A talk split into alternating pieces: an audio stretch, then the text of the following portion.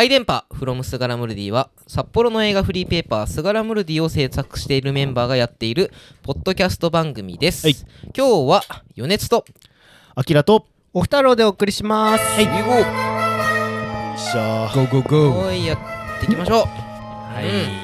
あったかくなったかと思ったら、また寒くなりまして、永遠に鼻声が治りませんが、いやもうインフルエンザ大流行ですから 気をつけてください 皆さん。気をつけてください。はいって感じで札幌北海道耳寄り映画情報なんですが、はい。今回はですねなんかね調べてると、うん。今年はなぜか北海道内の、うんうん。まあ新しい映画祭、はい映画の祭りですよ。なんかすごい。映画祭がなんか多いなっていうのに気づいて、えで今回一個一個説あの今回ちょっと気になったのを紹介していこうかなと思います、今回はですね、えっと、2024年で北海道国際映画祭っていうのが実は開催されます、はい札幌ではなくそうそう。北海道。さ北海道でかく出たよね。すごいね。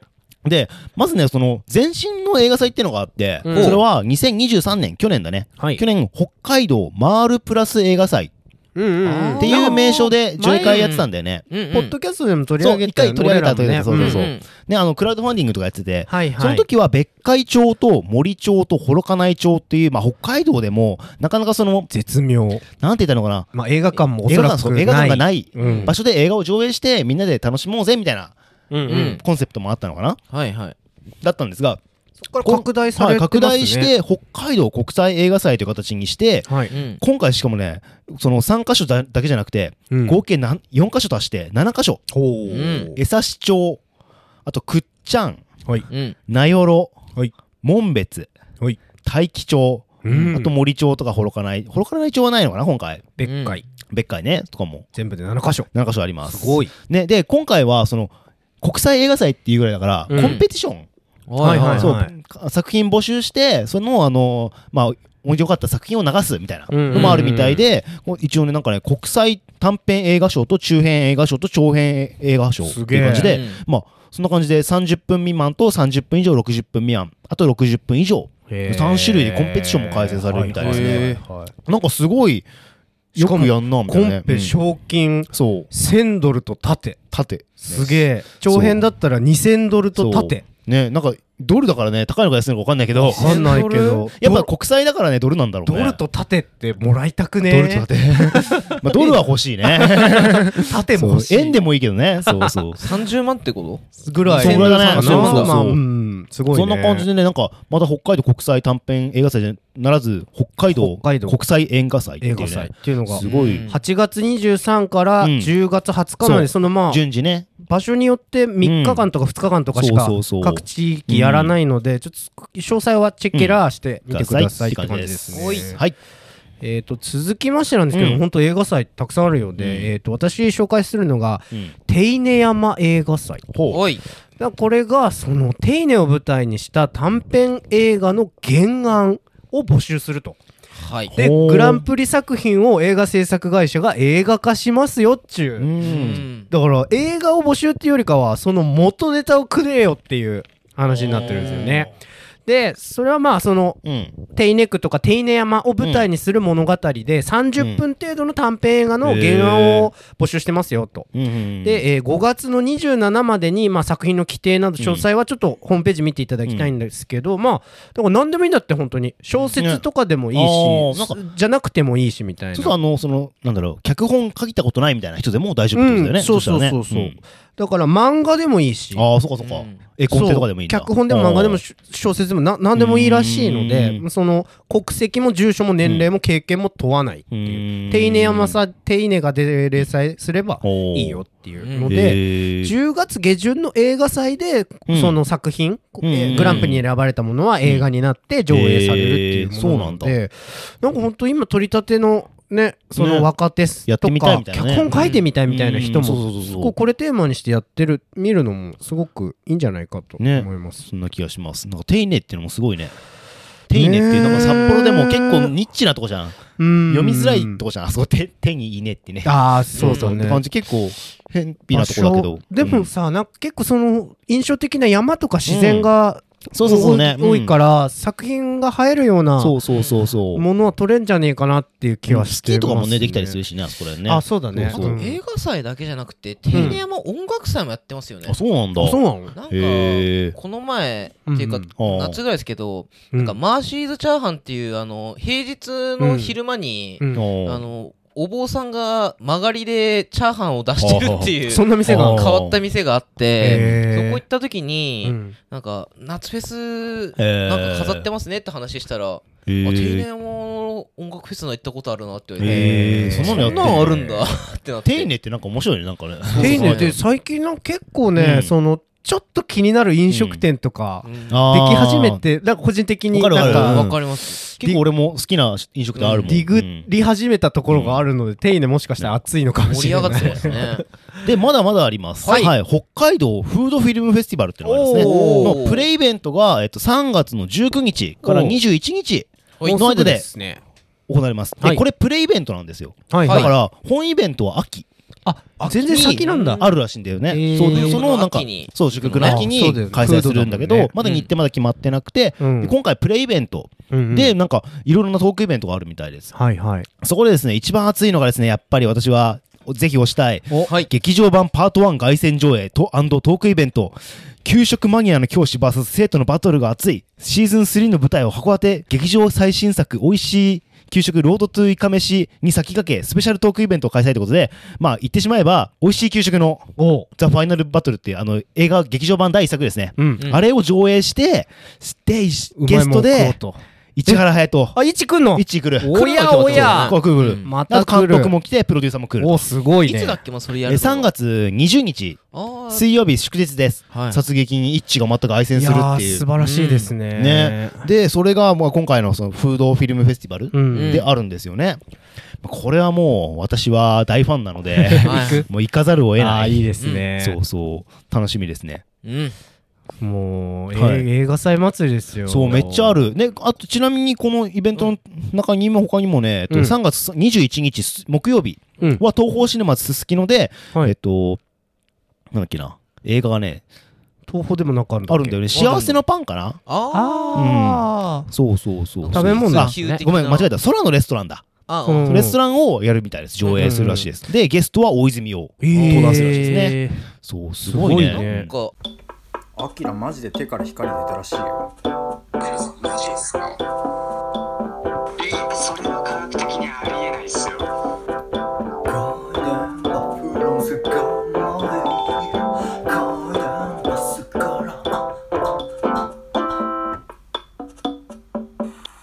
マジで出てる。って感じで、はい。どうですか？いかがお過ごし？あいいですか？私あのね、はい。あのね最近ねうん。考えてた今日ねあのユネピーの家に来る前に、うん。あの俺は風呂に入ってきたんですよ。ああそうなんだ。玉入らでこうぼーっとね考えながら今日何話そうかなと思って。で考えてたんだけど、うん。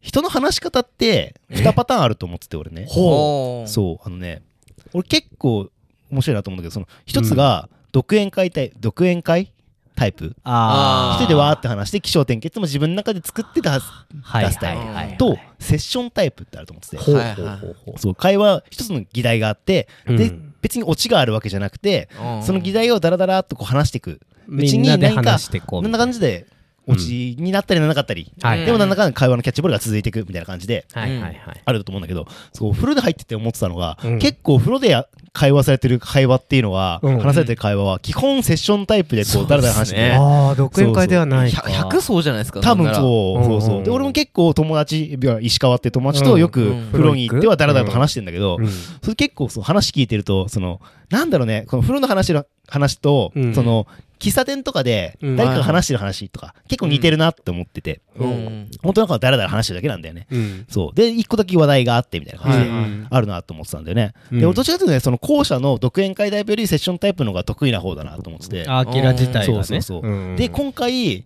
この回転パス柄の中でそのセッション的な感じでその一個議題を決めてやりたいなと思って 持ってきました。ではい。その時考えたんだけど東京について話したいなと思って。東京について？で、はい。まあなんでかっていうとそのスガラムルディがこれから東京進出をしたいなっていう俺の考えもあったりして、はい。まあ考えてはいるじゃないですか。そうだね。どう思う東京？な東京なんでもいいんだけど最近だったらさうん。東京ドームでさ、うん。オードリーがさイベントやったしさ、あとまあ BAD HOP。 BAD HOP も東京ドームやったでしょ、うん。あと武道館でさうん。 RHYMESTER がライブやったりとか、うん。あとあれかな？とあ武道館だったら最近やったあの赤え赤トンボだったかな？えっ、と、うんううん。ん。えーバナナマンのグループがそう赤鉛筆だ。そう、うん。っていうグループが武道館公演したりしてるんだけど、はいはい。やっぱりなんかそういうイベントごとっていうとさ東京東京ってイメージあるじゃん、ね。だから俺はねやっぱりりその東京行きてえなって思う住んでみたいって思ったことある？東京みんな行ったら住んでみたいなって思う？思ったりもするし、うん。うん。なんかこうなんていうんですかあのーずっと住んでたらイベントたくさんありすぎて、あーね。俺ってこれ東京に飲み込まれて逆に何も行かないとか、本来想像してた未来になるのって思ったんだけど、うん。行ってみて分かったのが、うん。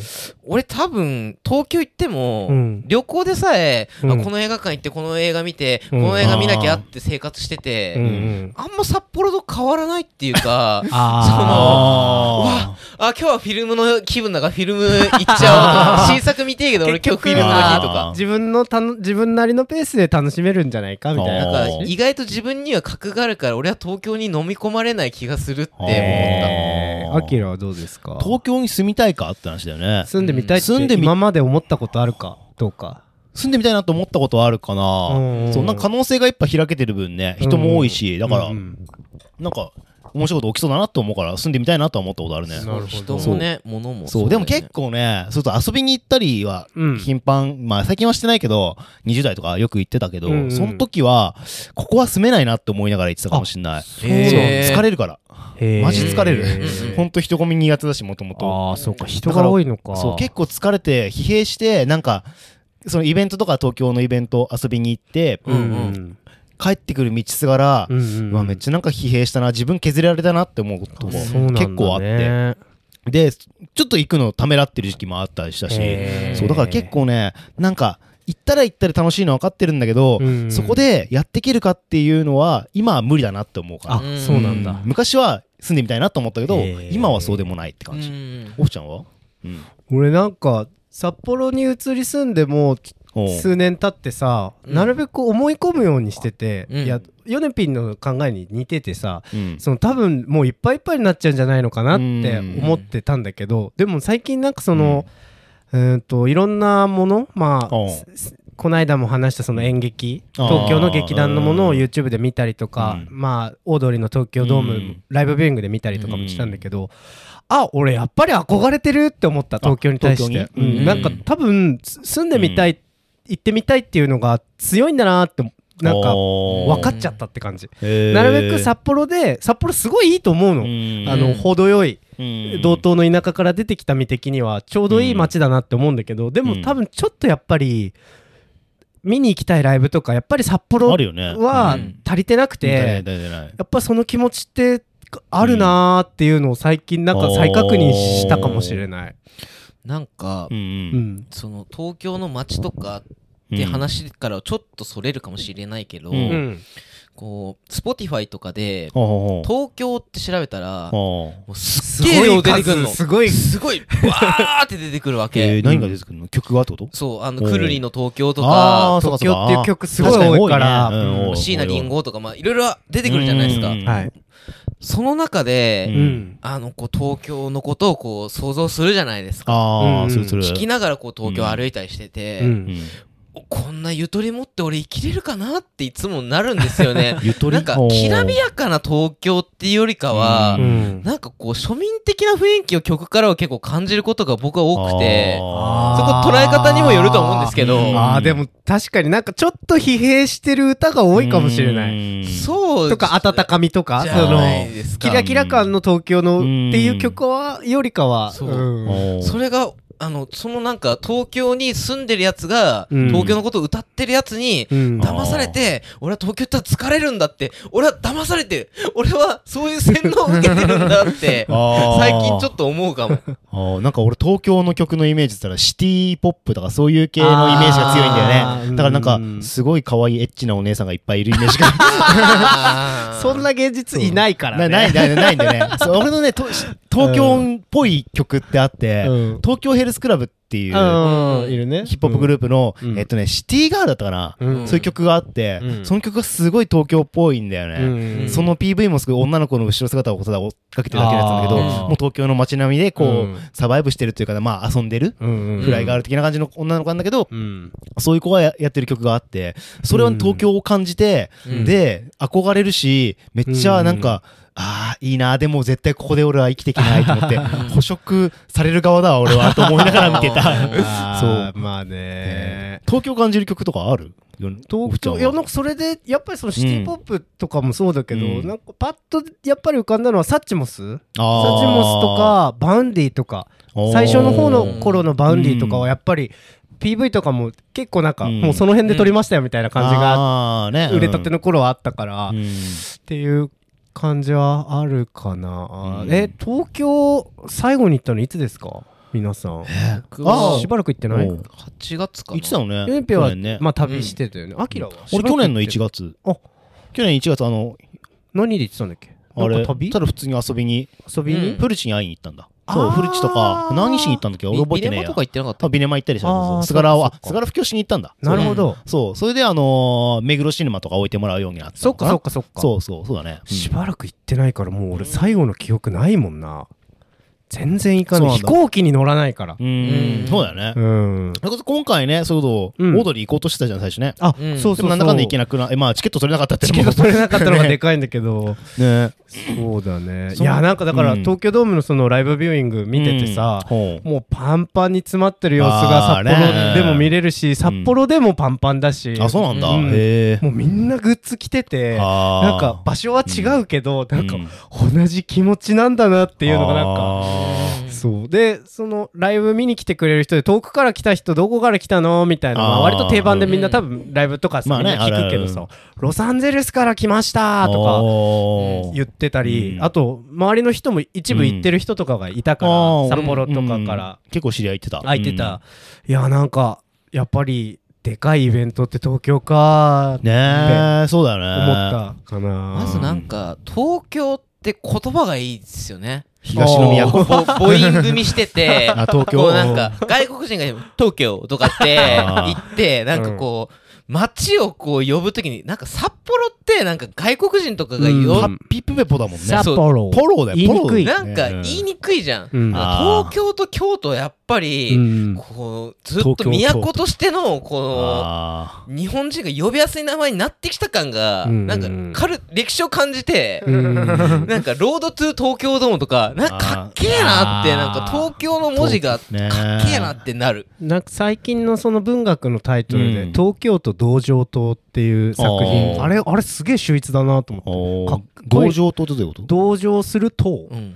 おーなんか党についての話だったの党ってあの AI とかとあ党ってバベルの党とかのあーそうだ。党なんだけどなんかその言葉遊びでインフムみたいな感じでうん。東京都道場島って作品があってなんかこれこれすごい好きな言葉っていうかなんか最近で出ちゃうんだよね。言いたくなる言葉。東京都道場島ってなんかすげえ批判性も帯びててかっこいいなーって思ってた最近。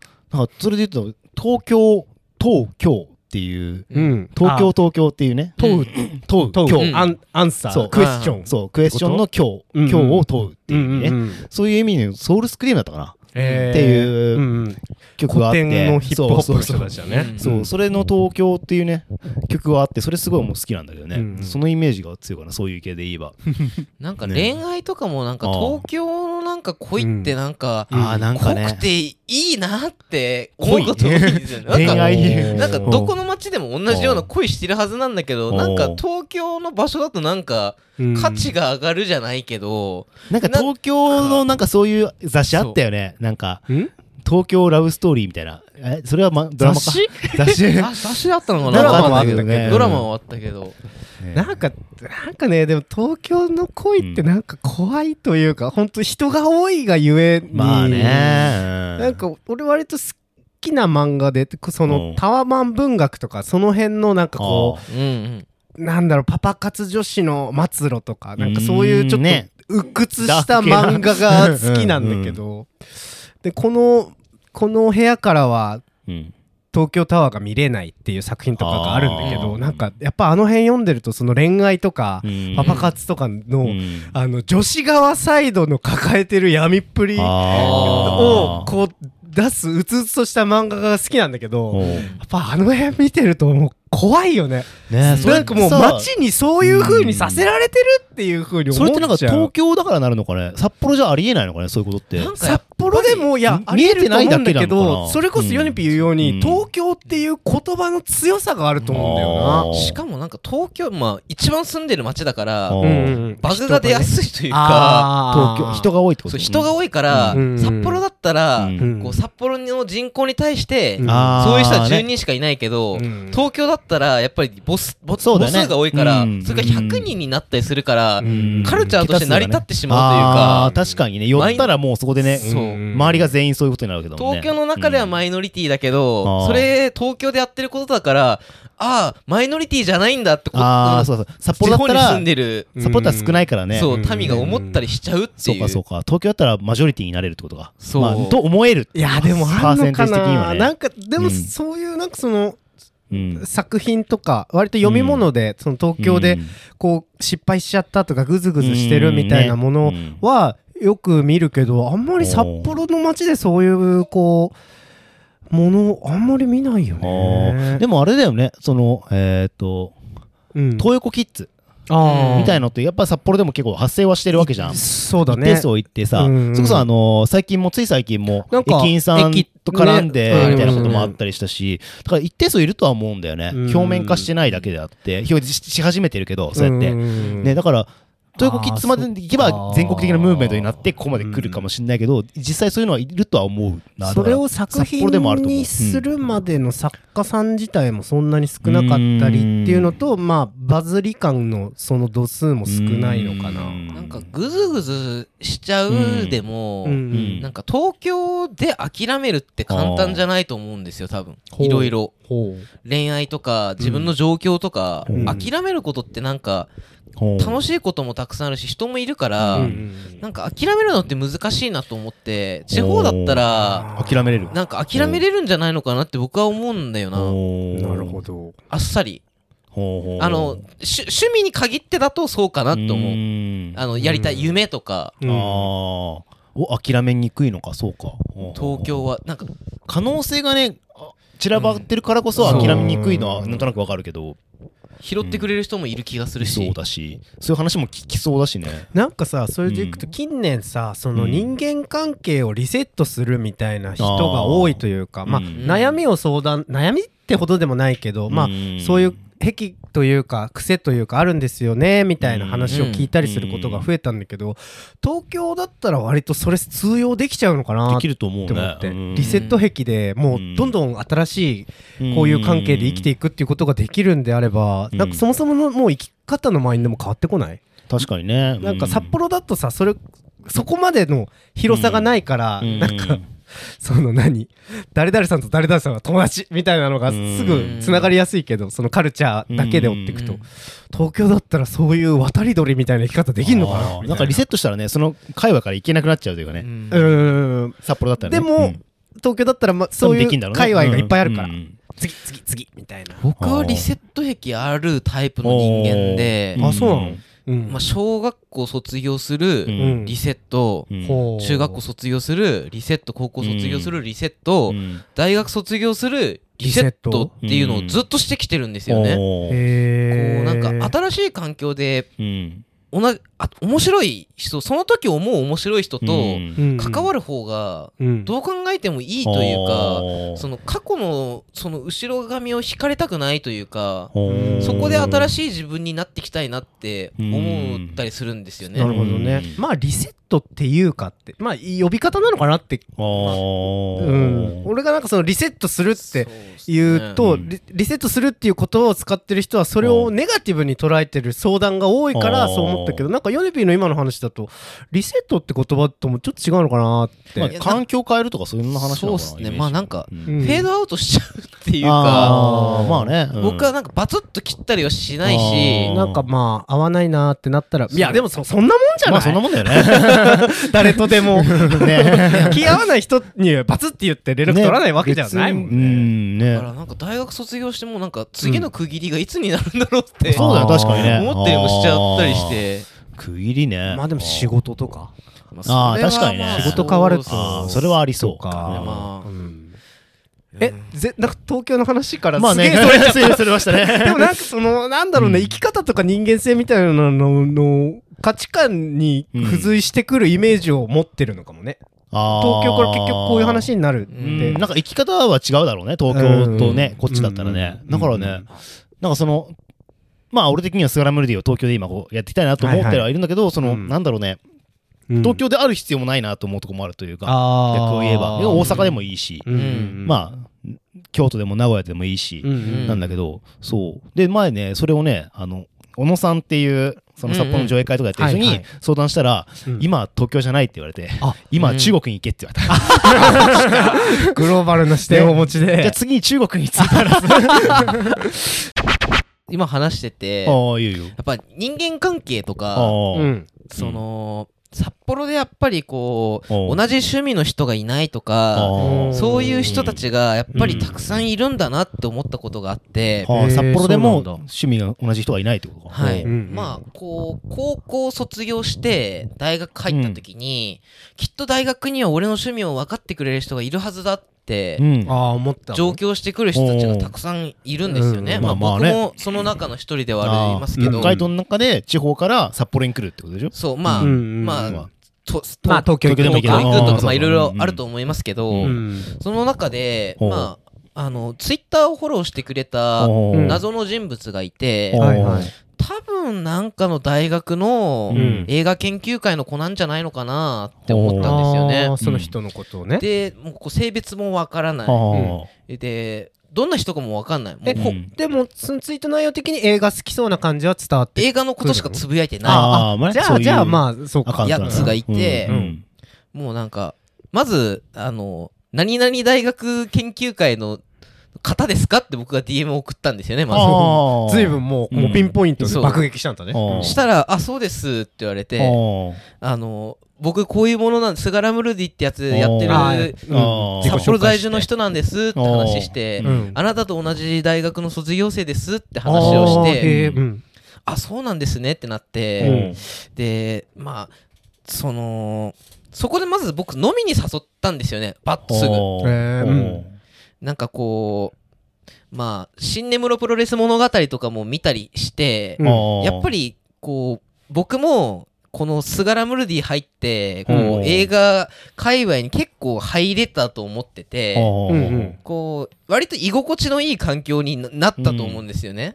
うんうん。僕がまあ映画の今話もでできたり友達も増えたりとかってこと？で、その、そのきっかけってやっぱ飲みに誘ってくれたことだなって思ってて、アキラが。うんうんうんだから僕も誘おうと思っうんて、うん。誘ったんですよね。はいはい。で、ドキドキしながら、うん。まあ、お分かりラップ情報の後だったんですけど、会いに行って、飲みに行ったの？飲みに行ったんですよね。まあ、そしたら、まあ、高青年の男の子で、へこう話してたら、うん。その子が、あの、スガラムルディっていうのやってたんですよって話して、うんほう。あ、僕やってるんですよ。ってあやってる話、あごめんごめん。あやってるんですよって話してて、うんこう、映画って何を参考にして、誰のことを参考にしてみますかみたいな話。あになって。あ映画を見るにあたってね。そう。まあ、こう、ツイッターとかですかねって話してうてん、知ってるかわかんないけど、うん。あの、古地ルチオってやつが、うん。もともとスガラムルディに一旦入ろうとしたりして、あの、うん自分でフリーペーパーやってたりしたんだよって話したら、え？古地さんですか？ほう。あその人もフルチを知ってた。してたのあれ？え？ふ古地さんとお知り合いですか？みたいな。あー。なってえーそうなんだうん古地さんの映画にも出てるし古地さんが 家に来たこととかもたくさんあるよみたいな、この前も飲んだしねみたいな話して、ほう古地さん知らないんですか？ままマジっすか？え？古地さんって神っすよって言って。あヨネピーが飲みに誘っていった人はフルチの信者だったわけだ。古地さんってか神っすよって言ってて、まあなんかこの古地さんの話とか しつつ、うん。ほこうなんか何が結局やりたいのみたいな話したら結構書いたりとかもうんしたいんですよね、みたいな。あその人にね。そう。で質問したのね。うん。すごい映画の話とかもめっちゃしたんですけあど、ー。どんぐらい飲んでたのそれは？まあ、僕はもぐらい？う次の日も夜の7時ぐらいまであの二日酔いが続くぐらい飲んでたんですけど。あーじゃあえー結構多めに飲んだんだね。いっぱい喋ったってこと？いっぱいもうなんか、うん。なんていうんだ9時からうん。朝の4時ぐらいまで話してたんですけど、あー。えーやば。すごいね。はあ。まあ僕で僕が言うのもあれですけど、うん。僕結構映画見てる方だから、ううん。ん彼が言う映画の話題大体ついていけるんですよね。あまあね。あーなるほど。見てなくても、ああうん。見てないけどあの監督ねみたいな、うん話になるじゃないですか。うんうんそんな人多分周りにいないんですよね。ああそのそういうね。人たちって。ああまあ彼ら彼からするとってそう彼からするとそう。かそうかいない。まあネットにしかいないものっていう、まあね。そういうの。古地さんとか。うんうんだからすごい楽しそうに話してて、えー。あいいね。朝の4時まで。そう朝の4時まで話してて。うんうんでまずなんで興味を持ったかってところなんですよね、えー僕がその人に。うん。その大学の研究会に、うんあのーその人が入ってる大学の研究会。そう。おうん。卒業してから関わりたいなと思ったきっかけがあって、うん。どんな活動してるのかなってツイッターで見てたら、うん。映画のこう上映会みたいなあの、うん。鑑賞する会みたいなのやってますみたいな。大学の教室借りてみたいな、うん。うん。それで黒沢清の「キュア」を新入生歓迎会の作品に選んでて。へえキュアかと思って。ななかなか渋いなって思ったところから見てて、でなんか次の上映会の作品がううん。タルベーラのダムネーション天罰だって言ってて。はあ。へえなんかヨネピーには刺さりそうなラインナップだね。そう。でなんか理解できないというかその廃部寸前のまあ映画部みたいな状況らしくて今。うん。ああえそうなんだ。大学の部って廃部になることあるの？あ未公認サークルではあるんですけど、うん。こうなんか30人ぐらい一応人は入るけど、うん。なんかとりあえず入ってるやつ幽霊部員的なうん。なんか実質5人ぐらいしか動いてないだから危機感覚えてるみたいな。うん。危機感覚えてる。タルベーラは違うよって話をして。まあでも見たくないキラキラ集客映画やるよりかはうんそういうのやってる精鋭5人の方がいいんじゃないのって思うけどね。だからなんかセッションうん。流したりとかしたけど、人がまあ入んなかったりとか 反応良くなかったりとかねみたいな話してていやどうしたらいいだろうねって。どうやったらバズるのかなって二人で話したりして。バズり方か。へえそうなんだ。だからこうやっぱりうん。だどこか誘ってくれたりとか引き込んでくれる人間ってやっぱり大事だなと思うし僕もそれで救われたからうんもうなんかこう僕が嫌われる分にはいいからこうあのうん？こいつ出会い中かよって思われてもいいから飲みに行こうぜって誘うのってめっちゃいいなと思って僕も楽しいし。ねそれで言うとねあれだよねあのフルチと誘ったのは俺たちですからね。いやでしょ。そうだね。ねフルチいやだから最初さね。ほんとねどだね。どんなやつが来るか分かんな女子大生が来るんじゃないかってワンチャン女子大生がよって言ってたよ。いや僕も そう。話して。話したんだ。次の日の朝に女の子じゃなきゃすみおじゃなくてすみませんに来てた。あね。そうだよねフルチねそんなで会ったことないのにね。いきなり函館行ったんだよね。俺の地元っすって。いうね。ね マジ？っつって。そう。あれ面白かったな誘うのはね面白いよね。なんかよく知らねえやつ誘ってね。そう会ってね話さないとね結局わかんないんですよ。テキストのやり取りとかでも、うん。まあなんか盛り上がったりするけど、うん。でもやっぱり生身の人間の挙動と所作に人間性って絶対100%出るから。こいつこいつ信用できねえなとか分かるし。いやうんうんあって話したら。うん。そうとか逆になんだろうその最近仲良くなった短歌とか好きな友達とかうん。は、めっちゃ勇気を出して誘ってくれてそれこその、ねうん北見一緒にいた友達な、うん。北見の友達なんだけどやっぱりそその直談判で話してみたいみたいな熱意ってこっちからしても伝わるし、うん。向こうから来ても多分伝わるから、本当、会って話すって、うん。まあちょっと正直めんどくさいし怖い。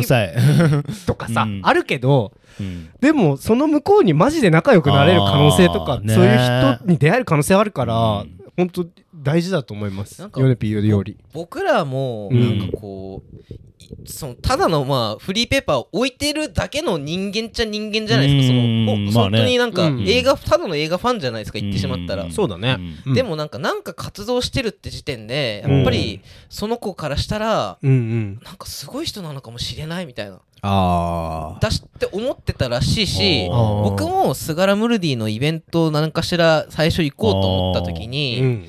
そういう気持ちは正直あった。ああ、まあそうだよね。だからなんかこうお僕らが思ってるよりこう恐れ多いと思ってる人たちもいると思うからだからその壁を越えるのはこっち側なんじゃねえのかなと確かにね。誘うとかそういうのは。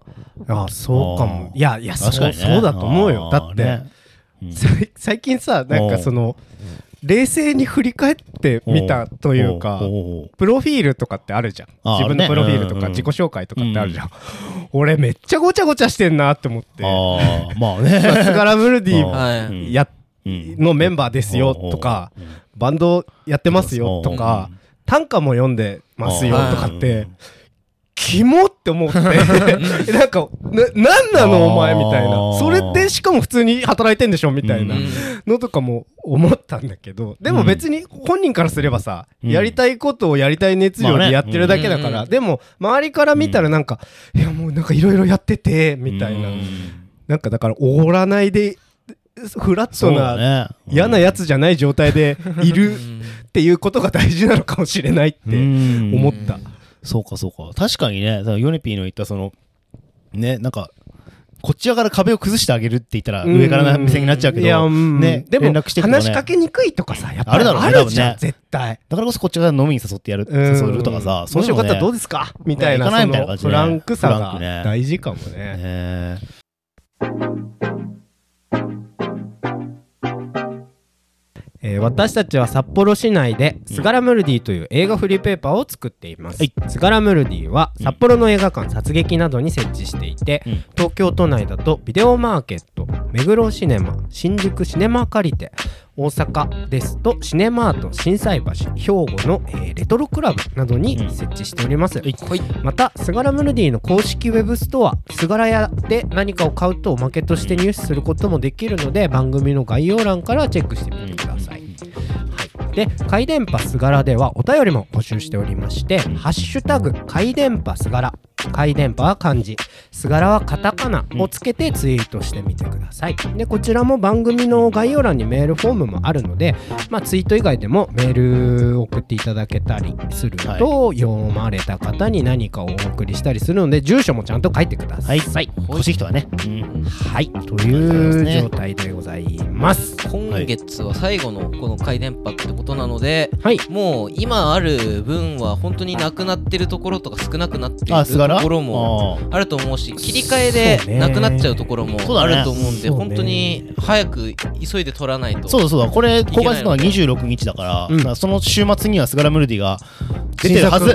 出てるはず。あのー、アキラ氏、編集状況はいかがでしょ今うか40%ぐらいかな。あー！で出まだまだる出る？多分出るとは思う。あ、で出出そう？出るとは出そう。思あそれなんとかなると思う。よかった多分プリントハウスが頑張ってくれてね。よかったです。ありがとうございます。はい。はい。はい、本日のお相手はおふたろうと、ユネスト秋葉でお送りしました。はい。またねー